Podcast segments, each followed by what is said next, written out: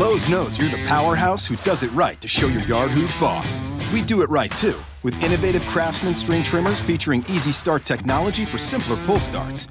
And because you can swap out one attachment for another, you can get more done with just one tool.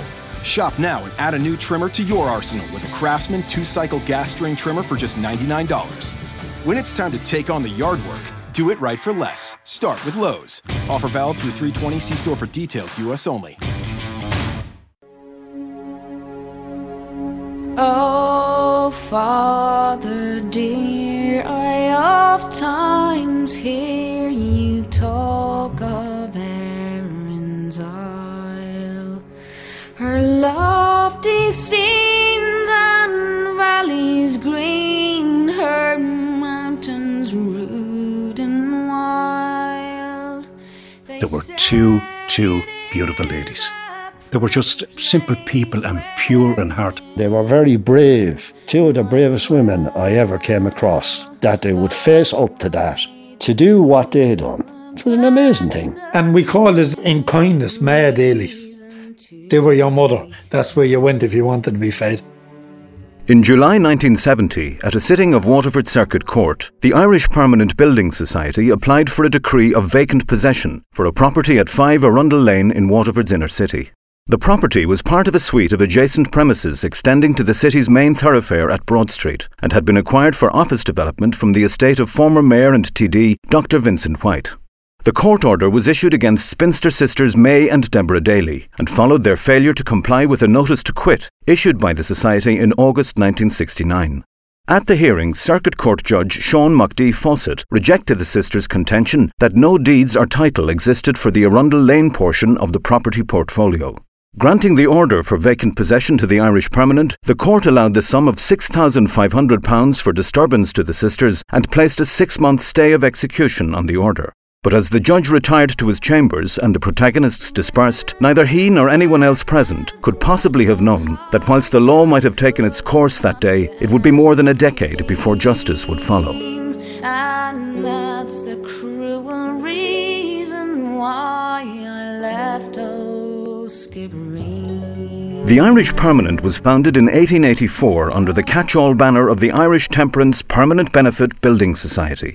If the name was a tongue twister, the Society's original manifesto was admirably simple. It existed to help its members build their own homes. By the summer of 1970, in the wake of the court order hanging over them, the question of home was very much on the minds of May and Deborah Daly. To the sisters, the property they had six months to vacate was much more than that. Rented from their next door neighbours in White's Medical Hall, it had been the Daly family home for almost 60 years. The children of Daniel and Margaret Daly, May and Deborah had, along with their siblings John and Anastasia, been born and raised above the ground floor cafe from which the sisters earned a modest living. Shadowed as it is these days by City Square Shopping Centre, and with no more than a handful of surviving residents, it is difficult now to imagine that Arundel Square and the streets and lanes around it once housed a thriving and close knit community. Frankie Whelan was one of that community. We first lived in uh, 50 High Street and then we moved across in the early 60s to number seven. There was the Halpins next door, were lovely people. There was Tommy Peters. They lived next door to that. And then as you go up the road was uh, Jimmy Elwood had his stores. And down from that you had the Butter Market, which was alive with activity. There was hundreds of people came to the Butter Market. That everyone will remember, I suppose, in the town would be Johnny Walls that sold offal meat. And there was um, Katie Nodens. Katie Nodens was the milk shop. And next to Katie Nodens, there was the Keens, John Keane. They were kind of leading on to uh, Rundle Lane. Publican Johnny Aylward, who lived around the corner from the Dalys in Arundel Square, takes a walk down memory lane. We're coming in directly opposite Supermac's uh, at this minute, and we're walking up Arundel Lane. You had Dr. White's on the corner. It was called the Medical Hall. Dr. White, great character. So were the people working in the medical hall, Miss Healy and, and Mr. Brazel. We're then coming in off of that, uh, off of Broad Street into Arundel Lane. On the other side, you had Brennan's shop. They sold linen material, and they had a, they had um, a post office attached to that shop. Then you had uh, the Daly Sisters where they worked. And next one to that was Mr. Wallace, Jim Wallace, the renowned bar. directly opposite that no, that was Fitzgerald's. And Fitzgerald's had a meat shop there. And the Fitzgeralds lived over that. They were the backbone of Waterford soccer. Next door to that, we had John Donoghue's. Uh, John Donoghue had a bicycle shop, and they lived over that. Next door to that was a betting shop, and the next building after that was part of Fanning's, and part of Fanning's led out into Arundel Square. John O'Donoghue was seven years old in 1964 when his family went to live over his father's Arundel Lane bicycle shop. From the minute we arrived, we were welcomed by the Dalys, and May in particular. May was a, a constant in my life, but she was a lo- such a lovely woman. You know, she kind of oozed this peace in her. She was a petite woman, tan skinned. Her hair was grey, grey black. She wasn't very fashion conscious. She used to always wear uh, uh, a bib. I, I would also play play football with uh, Robert Lanigan, May's nephew, and uh, sometimes if it was a bad day and when when May had be finished in the shop, she put up all the, the tables and chairs and cleaned the place. We'd play Cowboys and Indians in the room, the, the cafe, uh, with Robert and myself. Some great times. Daly's Cafe was just one of several in the inner city Waterford of the late 60s and early 70s. But as former Workers' Party councillor Billy McCarthy recalls, Daly's, open seven days a week from 7.30 in the morning until 7 at night, was no ordinary cafe. They ran a poor man's cafe for a few pence, and I mean a few pence. People that lived in hostels or in bad accommodation or lived was nicely known these days as street people could go in there and be made welcome. It was a, a respite from the city, some place to go in and sit down that was warm. Quayside publican Andy Jordan was a friend of May and Deborah's nephew Tommy Lanigan, and as a boy often played in the lane. I was very seldom ever in there, but I did know what they were doing and the service they were providing. And I remember lots of people that were in around the place. Like one man, he was known as, as Johnny Forty Coats, used to feed the birds up at the clock. He used to use it a lot, just always him going in and out of it. Other guys like James E. Ryan and Eddie Manny, they could get a rasher and a sausage and an egg and Johnny Walls and go over to, to May Daly and she would cook it for them and there'd be some sort of a minimal charge. I think it was probably a penny. I don't know what a breakfast was at that time, like you know, three shillings or something like that. There was a fair bit of difference. They'd have the whole lot for a few pence. John O'Donoghue remembers a distinguished visitor to the cafe and a regular customer who was heard before he was seen. The down and outs would, would come and go, but that was part of our life. We saw nothing wrong with that. These were people that needed to be looked after. And the men were very, very polite to her. There was never any uh, rowdiness or anything like that.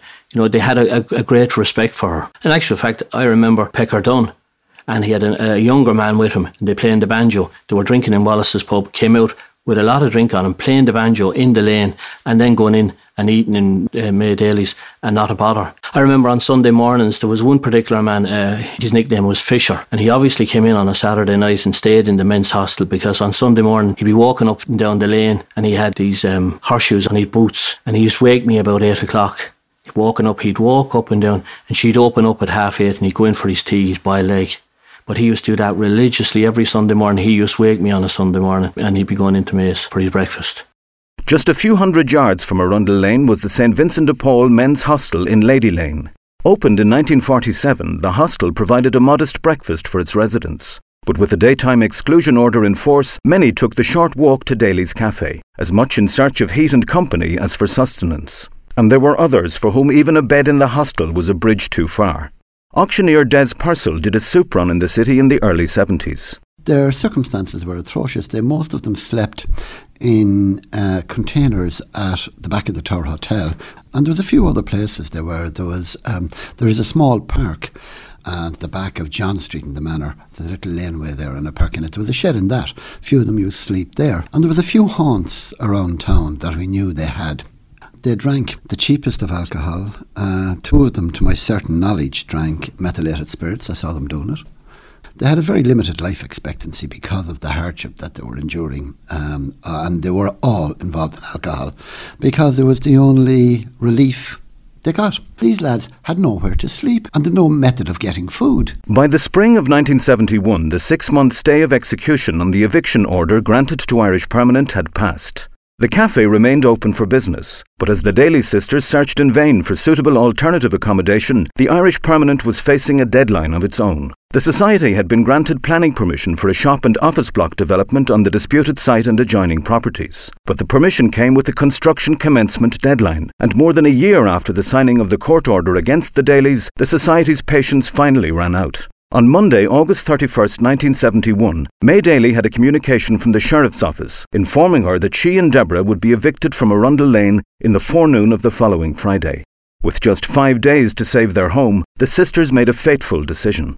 Sean Welch, then a member of Waterford Sinn Féin and of the party's Ard Chomhairle, takes up the story. I was working in Waterford at the time, and I remember they came to the house that I was working in and told me uh, what was happening uh, that had been served with this notice to, to vacate the premises.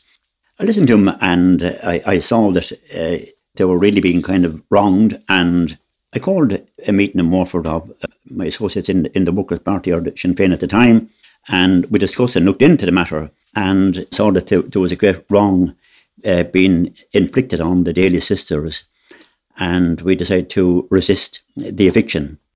Although the Dalys can hardly have known it, at the time of their first encounter with Sean Welch, Sinn Féin nationally was having problems of its own. For much of the previous decade, the party was torn by competing and ultimately irreconcilable ideologies. Mick Dunphy was chairman of the local branch at the time. Sinn Féin was a nationalist, free Ireland movement, and there were people who didn't see beyond that. There were other people, like myself, people like, say, Cathal Goulding, Tomas McGullough, who, who saw the party and the movement as something more than a kind of an insular nationalist type of thing about, you know, freeing Ireland, getting rid of the Brits. A lot of us were socialists, and uh, therein lay the roots of the eventual kind of big split that came uh, in, in, in the formation of what is now called Sinn Féin, who are not Sinn Féin.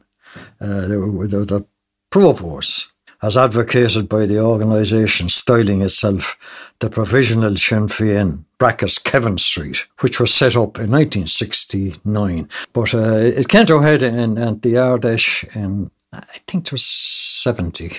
And there was a proposal we had put forward was that we would contest elections all over, both in the UK, here in the North. And if elected, we would participate and take our seats in this. And it was on that basis, or this was the excuse, that the Provos and Kevin Street Sinn Féin were formed. There were no immediate local defections to the newly formed Provisional Sinn Féin, and although later years would bring name changes, internal divisions, and departures, in 1971 the Sinn Féin party in Waterford was distinguished by its commitment to and campaigning on a range of local social issues. Sean Kelly was secretary and PRO of the local branch. It was a period of idealism. There was a rebirth of the appetite for social justice. And in Sinn Féin at the time, we had set up in Waterford a Citizens Advice Bureau at 113 The Quay. And one of the reasons that it was set up was that the political parties that were there were part of the institutionalised past, Fianna Fáil, Fine Gael, and the like. And it was very, very difficult for ordinary people to get information. So we set up a um, Citizens Advice Bureau and the amount of traffic that came our way was just unbelievable and it grew and grew. It was, I suppose, based on uh, a certain degree of idealism, on the basis of social justice. And there was a hell of a lot of injustice around at the time. Flats in Waterford uh, were in an unbelievable state.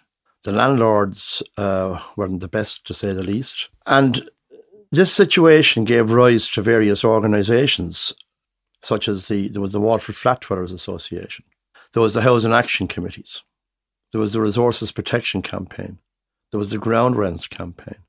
Uh, the government was Fianna Fáil, and there was a large degree of complacency and a degree of arrogance as well.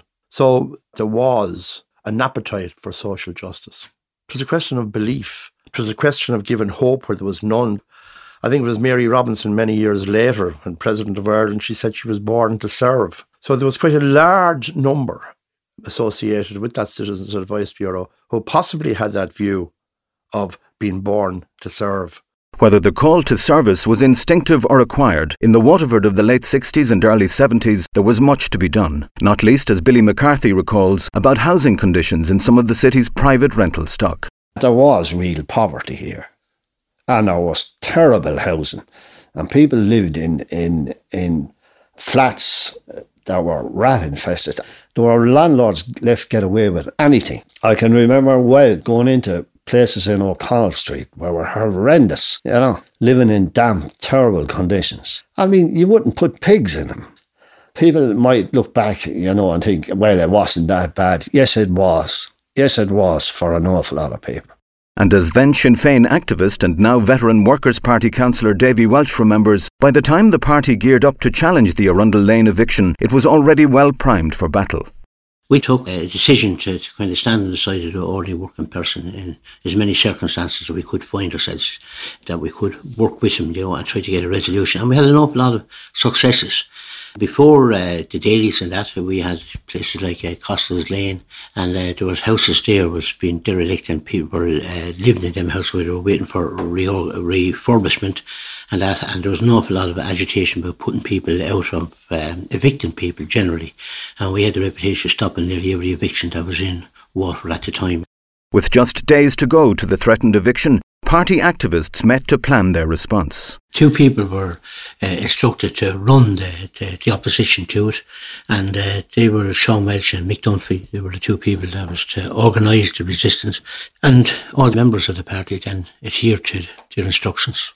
Party chairman Mick Dunphy was well motivated for the task ahead. You couldn't have picked a, a, more noble thing to stand up and to fight for. Two sisters, kind of good Samaritans, being bullied out of their life and what they stood for. And it wasn't just their life, it was all the other uh, unfortunates that they represented.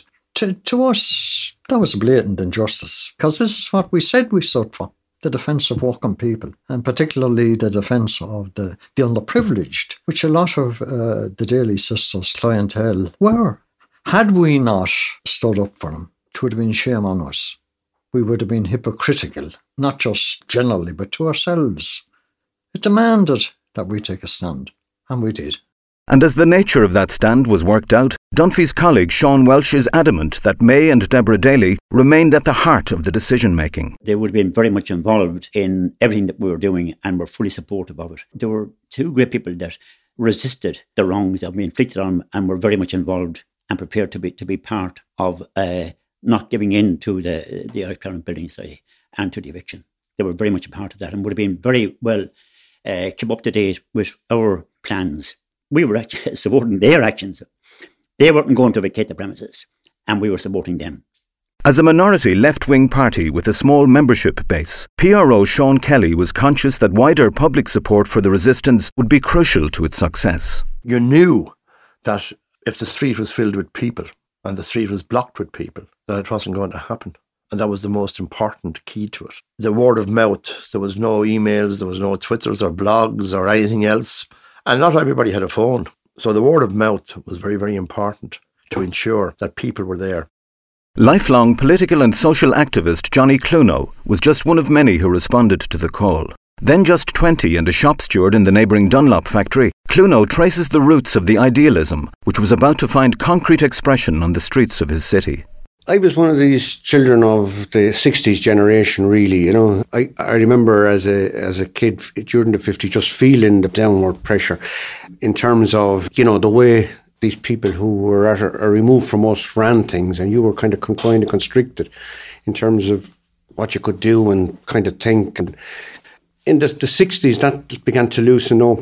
We felt that you know future generations were always going to be better than the one before, and there was another life to be lived. There was a kind of a youth culture developed, and fellas would be coming back from England, they'd be bringing back books and ideas. And, um, you know, we would have been reading in magazines and various stuff about the Cuban Revolution, you know, that took place in the late 50s, and Guevara trying to export that sort of, you know, and, and the, the idea was that, look, another world is possible. And as Billy McCarthy and Andy Jordan remember, a nucleus of inner city pubs provided a forum for like minds to meet. I, like most of my contemporaries, spent our time in left wing pubs putting the world to right on a Saturday afternoon. There was what was known as the Way of the Cross. Teenage students Egan's as it used to be. Granville Hotel was definitely uh, another gathering point. Jordan's was better known as the Kremlin. Jordan's always had a, a very uh, left wing clientele. And I suppose, like a lot of people that had some kind of a political conscience, I was looking for some place to go or some place to make a commitment to. It always fascinated me how many uh, left wing intellectuals there was coming in. They all seemed, all seemed to come from the one area. Like at, at a period of time, like, I suppose every left wing political party, there was some of them coming in. I would have been familiar with Sinn Féin, uh, particularly official Sinn Féin, as it would have been known back in the 60s and the, the early 70s. I got to know a lot of those people pretty well. And another left wing party that would have come in at the time were the Young Socialists, Johnny Cluno and Tom Hogan and Jimmy Kelly and Jackie Chasey. They were all sort of original members there.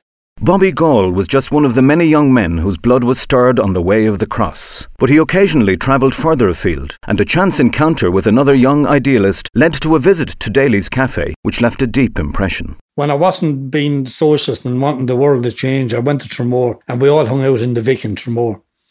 And I met a guy, he was younger than me, uh, Mick Richardson, who I found to be a beautiful human being. So he used to hear me when I was drunk spouting my ideologies. And he used to say to me, Well, I'll go to town with you on Saturday night then, and I'll experience it for myself. So I brought him to T&H Doolan's and he heard what was going on uh, with the Daly situation in the Irish Permanent. And he said to me, What we'll do is, he, he said, is when I come in the following Saturday, we'll go there. So he came in on the Friday night and he stayed in my house and we went there on the Saturday. And we went in and we sat down. There was a, as you went in the door up to the left, there was a huge big wooden table. And there was another one on the right. And then there was tables where two people could sit. And you never saw where they were doing the grub. That came out from the back with the two ladies. There was one of them used to wear a green knitted shawl. And the other lady, she used to have one of those hats with a pin through it. And that that's me my only memory. And the stockings were thick. And looking around, some of the poor, if you like, down and outs having their soup, I knew then the place was needed. For me, my attitude is how could anybody, bailiff, special branch, whoever they were, take on these two? To be like beating up Gandhi. On Wednesday, September 1st, May and Deborah Daly made the short trip to Waterford Courthouse. There they made a last minute appeal to the Sheriff Joseph Kenny. But the appeal came to nothing. The sheriff informing the sisters that unless they vacated their home, he would be obliged to see the court order carried out. The die was apparently cast, but if the law seemed set to take its course, it would not do so without resistance. How can you justify an unjustifiable thing by simply saying, well, it's the law, it's the law, it's the law? I mean, th- there are good laws and bad laws, and that it should have to come to an eviction. But even if it is the law, any law that allows that type of thing to happen without protest, that's not what we were in. It was our business, and we were doing our business.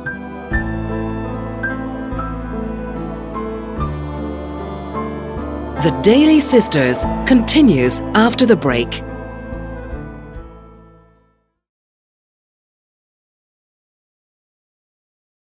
The Daly Sisters, Part 2. When Sergeant Mick Johnston arrived for duty at Waterford Garda Station on the morning of Friday, September 3rd, 1971, he had, as usual, no idea what the day might bring but he could hardly have guessed that what lay in store would remain etched in his memory more than 40 years later. We'd come on at six in the morning, but the super's office would usually open up around nine. So when I landed in that morning, I was told by the superintendent to assemble my unit and to be present for this repossession or eviction that was to take place in Arundel Lane the sheriff's office would notify the Gardaí if they required protection for their court officers who were carrying out a court order. The guards, their only function would be the protection of the court officers who went to execute those warrants. So that was our function there that day. Leaving the superintendent's office, Sergeant Johnston was not untroubled by the task ahead. When I heard it first, to me it was a model, I thought, because the work that we're doing, uh, the looking after the homeless and the needy in the city, it meant that the poor were going to be deprived. But in the Garda Force, when you get an order, at something like this, you have to do it. You cannot refuse to obey it, although in your conscience you felt it was morally wrong what was going on that day. But at the same time, we had to carry out our duties. As the sergeant briefed his unit, around the city supporters of the Daly sisters were rallying to the call. Sinn Féin party activist Davy Welsh, telephone technician Johnny Collins, factory worker Bobby Gall, publican Andy Jordan were just four of many who made their way to Arundel Lane that morning. Myself and Jimmy Giles were working in the glass factory, the building of the new glass factory at the time, you know. What happened is that a person came to the site we were working under the instructions from Sean Wedge said, it's, it's on. Get down to the Dalys uh, as quick as you can, and we did. Nicky Flynn, one of my, one of my, my socialist party colleagues, whichever socialist party it was, rang me and explained the situation to me. So, so myself and Nicky headed off up to join the protest. It was probably my first time being really involved in something that I was actually asked, Will you be around? And I was delighted to be asked, even in a minor part. And them days used to call me part of Rent Crowd. they used to say to me, I wasn't in Sinn Féin, Bobby, you're in Rent Crowd, which was attached. We were uh, uh, subcontracted to Sinn Féin. I went up there that day with some of the customers to peacefully block the eviction. That's what brought me to it. I didn't have any political affiliations then or even now, but my sympathies were with the Daly sisters. Like, I had great respect for them for what they were doing. And, and that's what would have brought me there. In the gathering crowd, party organiser Sean Welch was delighted, if surprised to see, a familiar face. It was Mrs. Treadgold. She was a neighbour of mine from the Cork Road.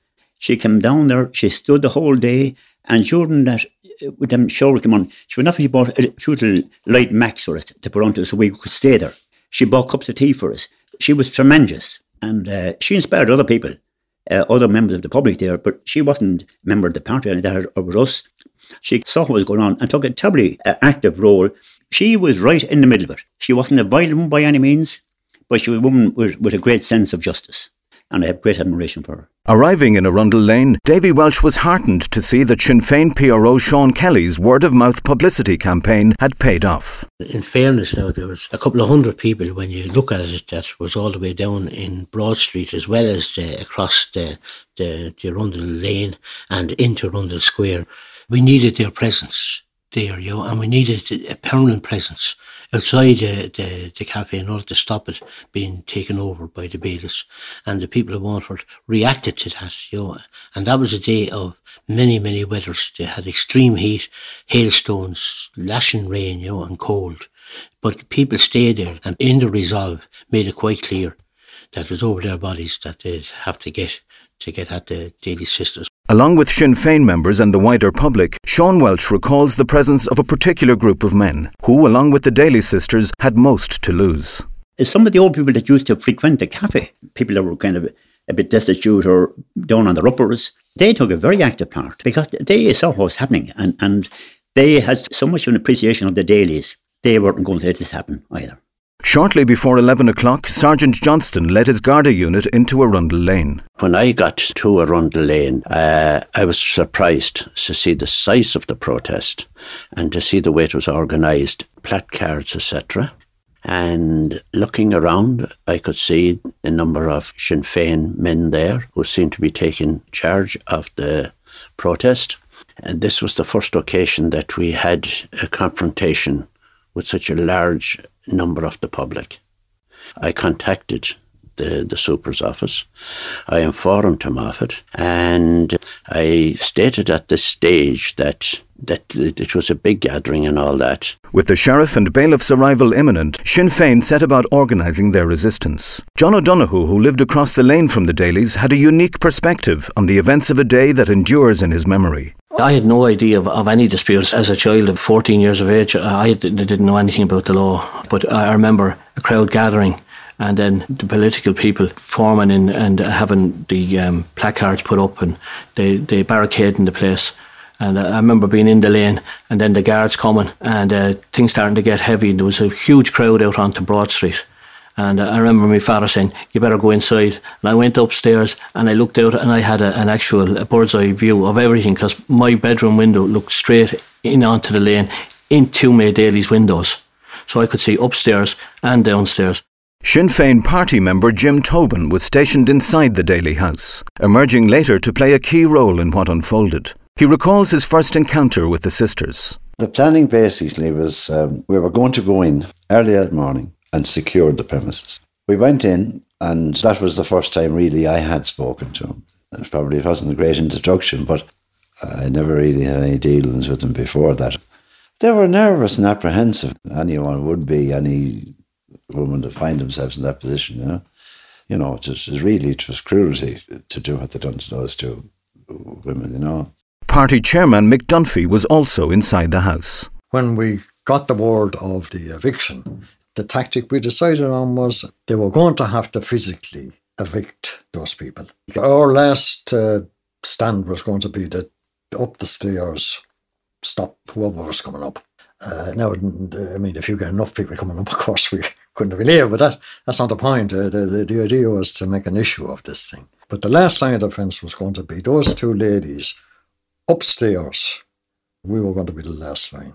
Below him in Arundel Lane, the anticipated midday arrival of the court officials failed to materialise. When Munster Express journalist Peary Dower left the scene at 12.30 to file his front page report for the paper's late edition, there was still no show. Sometime later, Billy McCarthy and other party members adjourned for sandwiches to Wallace's pub, but their stay proved a short one. We're only just gone in the door when next thing there was a shout, they're coming.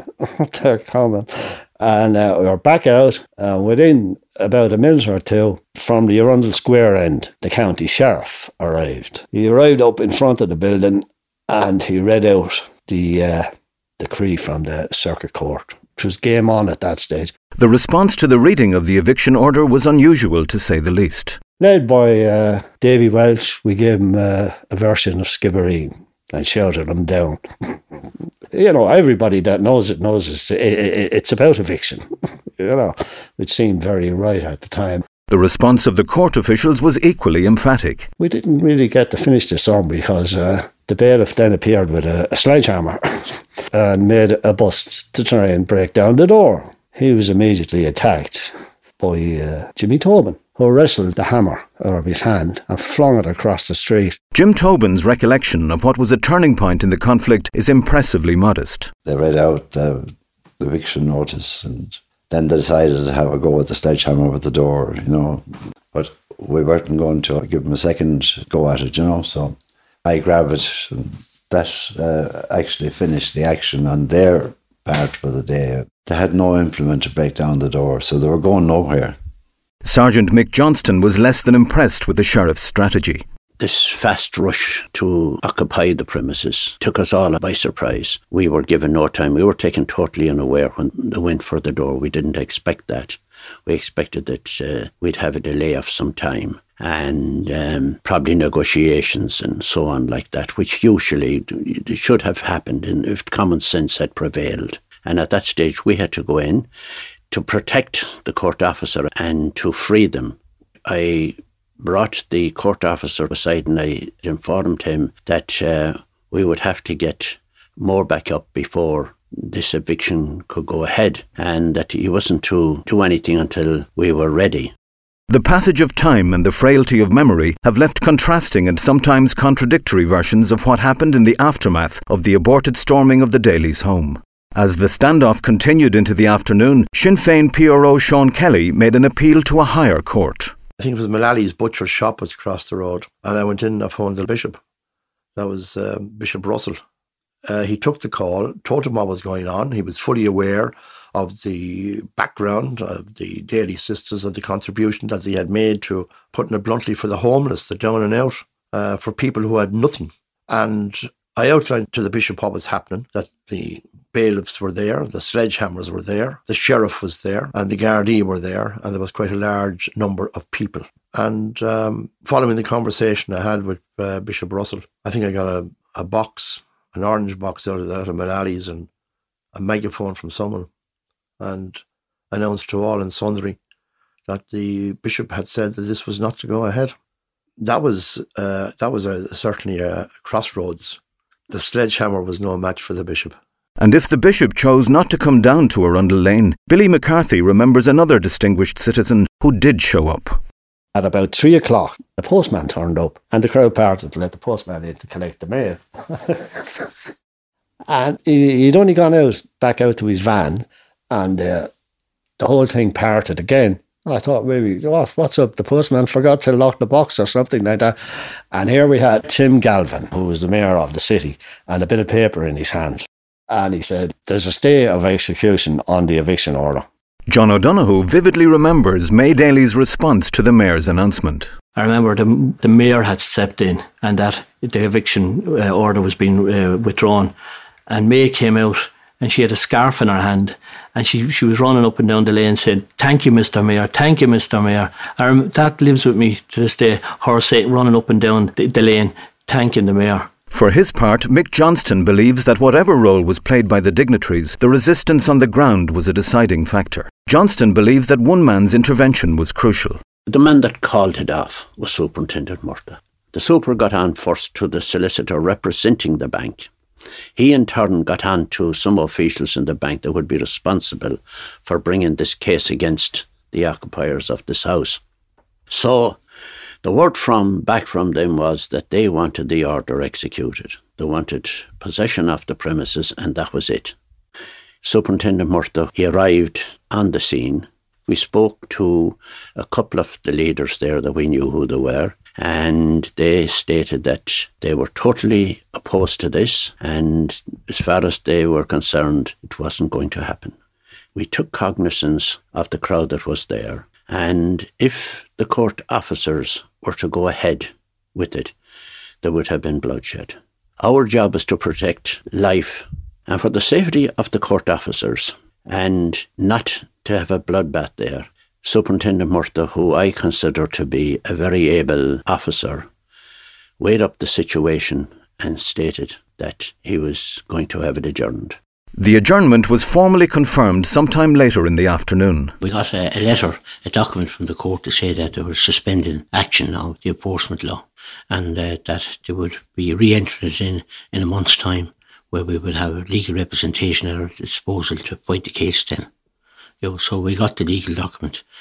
That came to us and we gave it to the Daly sisters. And that kind of uh, helped them then to ease the mind that they knew nothing was going to happen until another another court case. Mick Dunphy spent the day inside the house and was with the Daly sisters when news of the suspension came through. They were, uh, you know, relieved, of course. I, I, mean, it was easy for people like me and our own lads. We were used to this, you know what I mean? But if, if you consider two, uh, you know, elderly ladies, they, they wouldn't, this would have been the first time in their life they, uh, you know, experienced that type of thing. But I, I don't recall them, uh, uh, you know, going down on their knees and kind of, oh, thanks for the God that they were made of sterner stuff, I think, than that. Uh, naturally, they would have been relieved. Also, with a kind of sense of victory for us, you know, we stood up, and they did. As far as they were concerned, they were going to be out of that place that day, and they weren't. That's victory. Dunphy and fellow protest coordinator Sean Welch believe the presence of the general public in such large numbers played a vital role on the day it worked out better on the day than we had thought. That we did actually stop it. Uh, that uh, we did more than just protest. We actually stopped it. There was a success temporarily, as it might have been. But you know, it was a step in the right direction. Now, what really turned the table, of course, was the support that the public gave. You couldn't have picked a better place. It was right in the middle of Waterford. And it was the rallying around of the public that really swung the day, I think. When it finally concluded, after many hours, I was on the megaphone to the public and I thanked everyone and congratulated them for preventing uh, the eviction. And it was their, their presence that prevented uh, the eviction taking place. Sinn Féin PRO Sean Kelly believes the eviction option was always doomed to failure. We were dealing with uncertainty. One thing was certain is that the Irish Permanent had the law on their side and they had a piece of paper. And part of that piece of paper had a big sledgehammer attached to it. And when you see a sledgehammer heading to a door, it has all sorts of connotations because the people that held that sledgehammer had failed. They had lost. Simple as that. And though they could hardly have known it, in Sergeant Mick Johnston, the Daly sisters had an unlikely ally on the day. I didn't regret that the order wasn't executed because I felt that it was wrong for the bank. They had no consideration whatsoever for the poor of the city of Waterford. They had no consideration whatsoever for the work the Daly sisters were doing.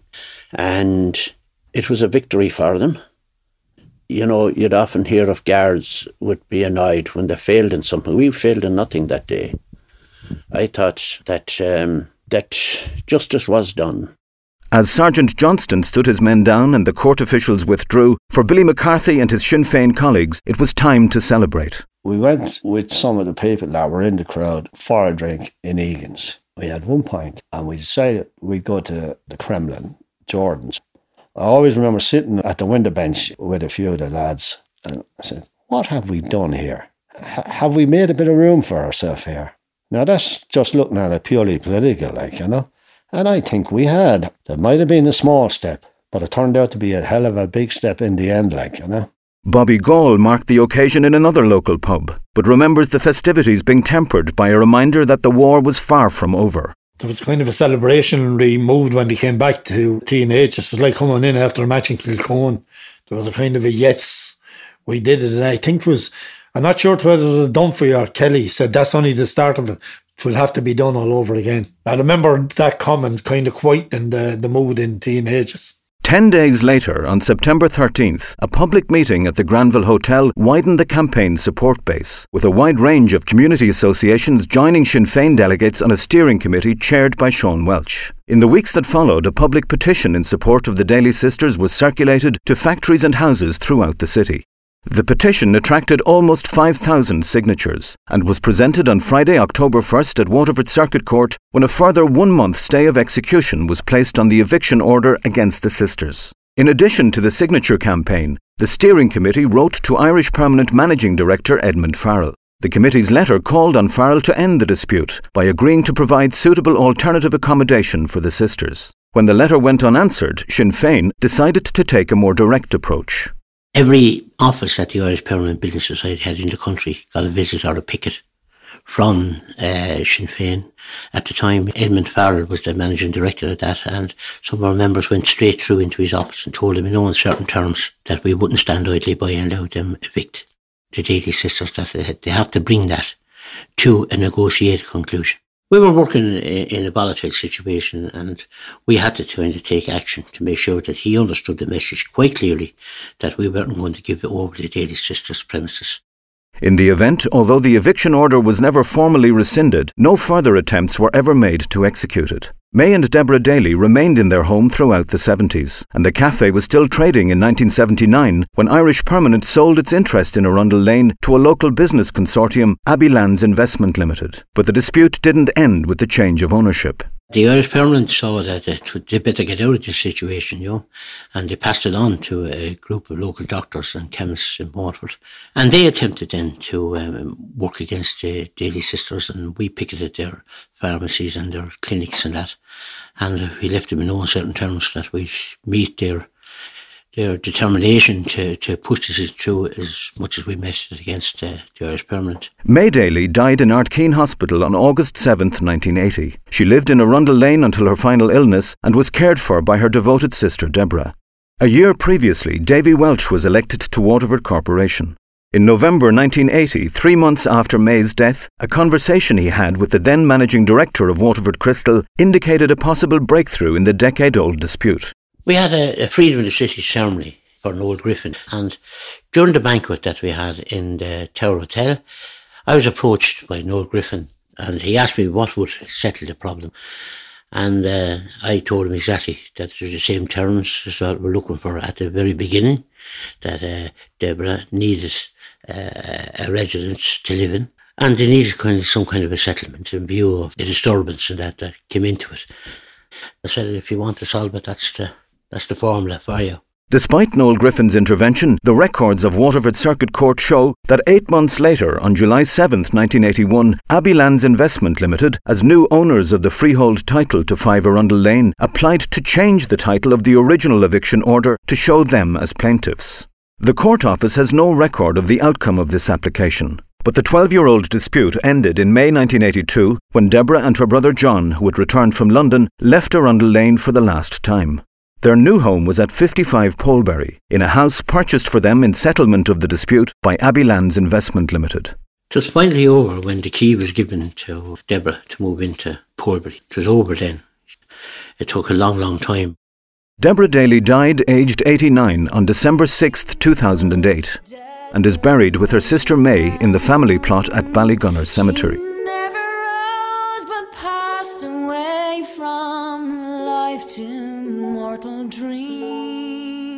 If you're human at all, you want the good guys to win, like, you know, or the small man to beat some giant. That's what them two women done, like, you know. That's what they done. People determine what justice is, and people at the end of the day determined in the case of the Daly sisters what justice was. You're involved in serving the public. When they come to us, it's the last straw. We were the last, the last straw they had. Public opinion, when you come to eviction, will always be on the underdog. And God knows the Dalys made a great underdog. 40 years, 43 years down the line, I'm still trying to do today what we did then, although I'm not able to get up the hills. I was at a march lately and when I saw him going up Patty Street, I thought I was going to die. But I marched up to the top of it. The fire is still in our stomach. We may not have the stamina in our legs to do it, but certainly we'll drive to it. If we can't walk, we'll drive to it and we'll stand there. to dear old Skibbereen. The small man never wins. Not never. The Daly Sisters was researched and produced by Jim Nolan and was made with the assistance of the Broadcasting Authority of Ireland's Sound and Vision Scheme.